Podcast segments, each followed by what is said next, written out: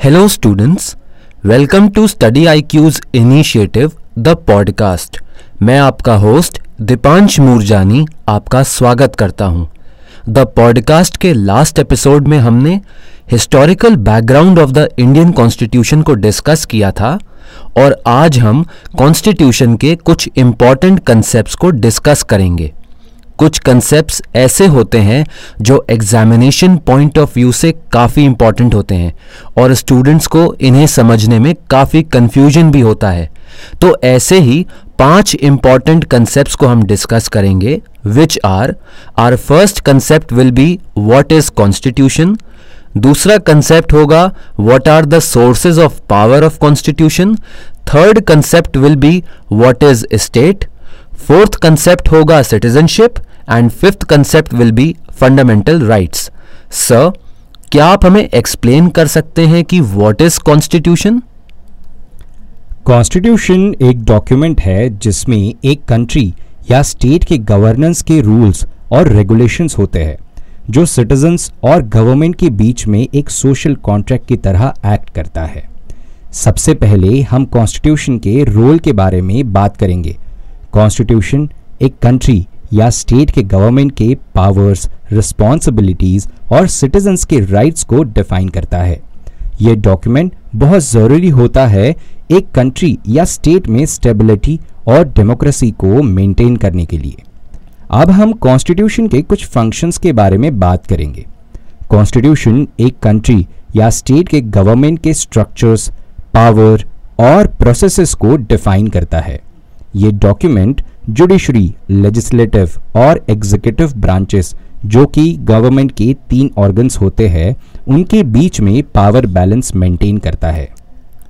Sir जैसा कि आपने बताया कि कॉन्स्टिट्यूशन में वो रूल्स एंड रेगुलेशंस होते हैं, जो किसी कंट्री की डेमोक्रेसी के मेंटेनेंस के लिए ज़रूरी होते हैं तो क्या इन रूल्स एंड रेगुलेशंस को हम चेंज कर सकते हैं over a period of time constitution के बारे में एक इंपॉर्टेंट बात है कि ये चेंज भी हो सकता है।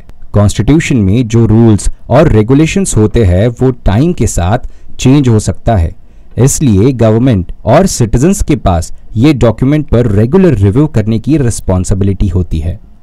कॉन्स्टिट्यूशन एक कंट्री या स्टेट के गवर्नेंस के लिए बहुत ही ज़रूरी होता है। इस डॉक्यूमेंट के थ्रू स्टेबिलिटी डेमोक्रेसी और राइट्स मेंटेन और थ्राइव की जा सकती है। हम सभी के पास इस डॉक्यूमेंट के बारे में इन्फॉर्म्ड रहने और उसके ऊपर रेगुलर रिव्यू करने की रिस्पॉन्सिबिलिटी होती है। कॉन्स्टिट्यूशन के बारे में तो हमने जान लिया। हमारा नेक्स्ट कॉन्सेप्ट है sources of power of the Indian constitution sir क्या आप हमें बता सकते हैं कि हमारे कॉन्स्टिट्यूशन को अथॉरिटी कैसे मिलती है? कॉन्स्टिट्यूशन का सबसे प्राइमरी और पहला डॉक्यूमेंट होता है प्रियम्बल और उसी में source of authority of constitution को फ़र्स्ट लाइन में मेंशन किया गया है, जो कि we the people of India है। अब हम कॉन्स्टिट्यूशन के सोर्स ऑफ़ पावर के बारे में बात करेंगे। कॉन्स्टिट्यूशन के पावर सिटीजन से आते हैं, जो कॉन्स्टिट्यूशन को अडॉप्ट करते हैं और उसे अपनी गवर्नमेंट के लिए एक्सेप्ट करते हैं। इसीलिए कॉन्स्टिट्यूशन के पावर्स सिटीजन के कंसेंट से आते हैं। अब हम कॉन्स्टिट्यूशन के अथॉरिटी के बारे में बात करेंगे। कॉन्स्टिट्यूशन एक कंट्री या स्टेट का सबसे सुप्रीम डॉक्यूमेंट होता है, जो गवर्नमेंट के सभी ब्रांचेस के एक्शंस को गाइड करता है। ये डॉक्यूमेंट गवर्नमेंट के सभी एक्शंस को रेगुलर और लीगल तरीके से कॉन्स्टिट्यूशनल बनाता है। कॉन्स्टिट्यूशन के अथॉरिटी के बारे में एक इंपॉर्टेंट बात है कि ये गवर्नमेंट के सभी ब्रांचेस के एक्शंस को चेक में रखता है। ये डॉक्यूमेंट गवर्नमेंट के सभी एक्शंस को लीगल और कॉन्स्टिट्यूशनल बनाने के साथ साथ गवर्नमेंट के सभी ब्रांचेस को अकाउंटेबल भी बनाता है। सर जैसे आपने बताया कि कॉन्स्टिट्यूशन किसी स्टेट को गवर्न करता है तो what is the meaning of state state एक कॉन्सेप्ट है जो एक कंट्री या एरिया की गवर्नेंस सोसाइटी और पॉलिटिक्स के बारे में रेफरेंस देता है। सबसे पहले हम स्टेट के पॉलिटिकल डेफिनेशन के बारे में बात करेंगे। स्टेट एक पॉलिटिकल यूनिट होता है, जिसमें एक गवर्नमेंट और सिटीजन्स के बीच एक सोशल कॉन्ट्रैक्ट होता है और जो सिटीजन्स के लिए लॉज और पॉलिसीज़ इंप्लीमेंट करता है। ये गवर्नमेंट सिटीजन्स के वेलबींग और वेलफेयर के लिए रिस्पॉन्सिबल होता है। Now we will understand what is governance state एक गवर्नमेंट के थ्रू गवर्न होता है, जो सिटीजन्स के लिए लॉज और पॉलिसीज़ बनाता है। ये गवर्नमेंट सिटीजन्स के लिए सर्विसेज़ प्रोवाइड करता है, जैसे कि एजुकेशन हेल्थ केयर और सिक्योरिटी हो। अब हम स्टेट के जोग्राफिकल डेफिनेशन के बारे में बात करेंगे। स्टेट का एक डिफाइंड जोग्राफिकल एरिया होता है, जिसमें स्टेट को पूरी सॉवरेंटी होती है। To make any decision in the national interest अब मैं स्टेट के तीन इंपॉर्टेंट एलिमेंट्स को दर्शाऊँगा। पहला, एक फिक्स टेरिटरी होना। दूसरा, उस स्टेट के सिटीजन्स होना। और तीसरा, उस स्टेट को सॉवरन स्टेटस मिलना। ये तीन एलिमेंट स्टेट के अविभाज्य अंग है। और इन्हीं तीन एलिमेंट्स को लेकर यूपीएससी ने प्रीवियस ईयर प्रीलिम्स के अंदर क्वेश्चन पूछा था। जैसे हमने अभी पढ़ा दैट स्टेट का one of the most important element citizen होता है। तो सिटीजन का क्या मतलब हुआ? सर हम सिटीजनशिप को कैसे समझ सकते हैं? सिटीजनशिप एक ऐसा स्टेटस है जो एक ह्यूमन बीइंग को रिकॉग्नाइज करता है under law as being a legal member of that sovereign state जैसे कि इंडिया की citizenship under article 5 to article 11 define की गई है तो उसके द्वारा इंडियन सिटीजन्स को अपना स्टेटस मिलता है। सिटीजनशिप एंटाइटल करता है to enjoy fullest of the membership of any state in which that citizen has civil and political rights India के अंदर to become eligible for being a citizen there are multiple ways जहाँ पर आप अपनी citizenship acquire कर सकते हैं। Citizenship कानून भारत के लोगों को नागरिकता प्रदान करता है, जो कॉन्स्टिट्यूशन बनने के बाद भारत में जन्मे हैं, लेकिन फ़र्स्ट जुलाई 1987 से पहले। अदरवाइज़ एक जुलाई 1987 के बाद जन्मे लोगों के फादर या मदर में से कम से कम एक भारतीय नागरिक होना चाहिए। Second method to acquire citizenship is by descent. यानी जो व्यक्ति 26 जनवरी 1950 से लेकर 10 दिसंबर 1992 के बीच भारत के बाहर जन्मा हुआ हो, उसे उस समय उसके फादर की सिटीजनशिप होनी बहुत ज़रूरी है। उस स्थिति में उस आदमी को एक नागरिक घोषित किया जा सकता है। तीसरी मेथड है by registration. A person can be registered as a citizen of India. If he is an ordinary Indian for seven years before the application. The fourth method is naturalization. ऐसी कोई भी मेथड जिससे हम Indian citizenship acquire करते हैं। Sir आपने अभी हमें बताया कि सिटीजनशिप की एलिजिबिलिटी क्या है। तो हम जानना चाहते हैं कि क्या सिटीजनशिप को छीना जा सकता है। और यही सिटीजनशिप कुछ मेथड से आपसे छीन ली जा सकती है। पहला है renunciation When a person renounces his Indian citizenship, every minor child of that person also loses Indian citizenship.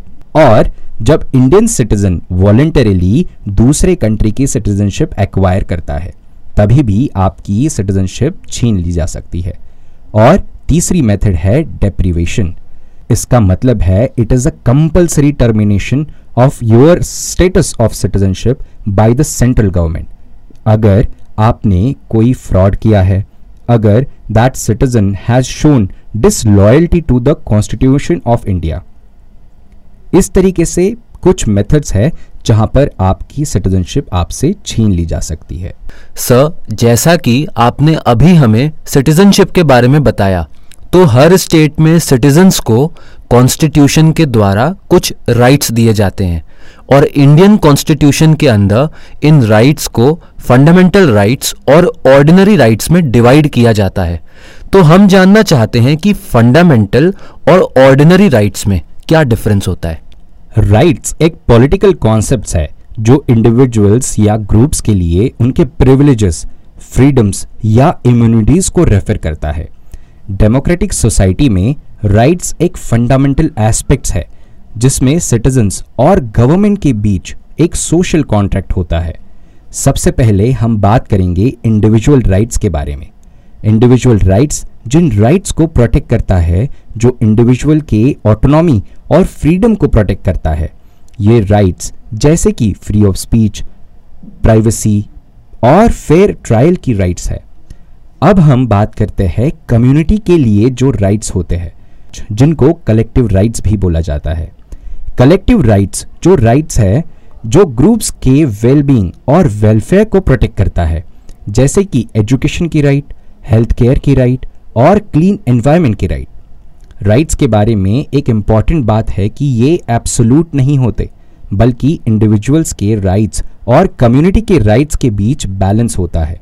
Government का रोल है कि ये बैलेंस मेंटेन किया जाए। और सभी सिटीजन्स के लिए उनके राइट्स का यूज़ करने का मौका मिले। अब मेन कॉन्सेप्ट्स की बात करते हैं, जहाँ पर आपने पूछा what is the difference between ordinary और legal rights versus fundamental rights fundamental rights जो कि प्रोटेक्टेड और गारंटेड होते हैं by constitution of the country वहीं पर लीगल राइट्स को ऑर्डिनरी लॉ के थ्रू प्रोटेक्ट किया जाता है। फंडामेंटल राइट्स को अमेंड करने के लिए कॉन्स्टिट्यूशन को ही अमेंड करने की ज़रूरत होती है। वहीं पर ऑर्डिनरी प्रोसेस के साथ हम लीगल राइट्स यानी कि ऑर्डिनरी लॉज को चेंज या अल्टर कर सकते हैं।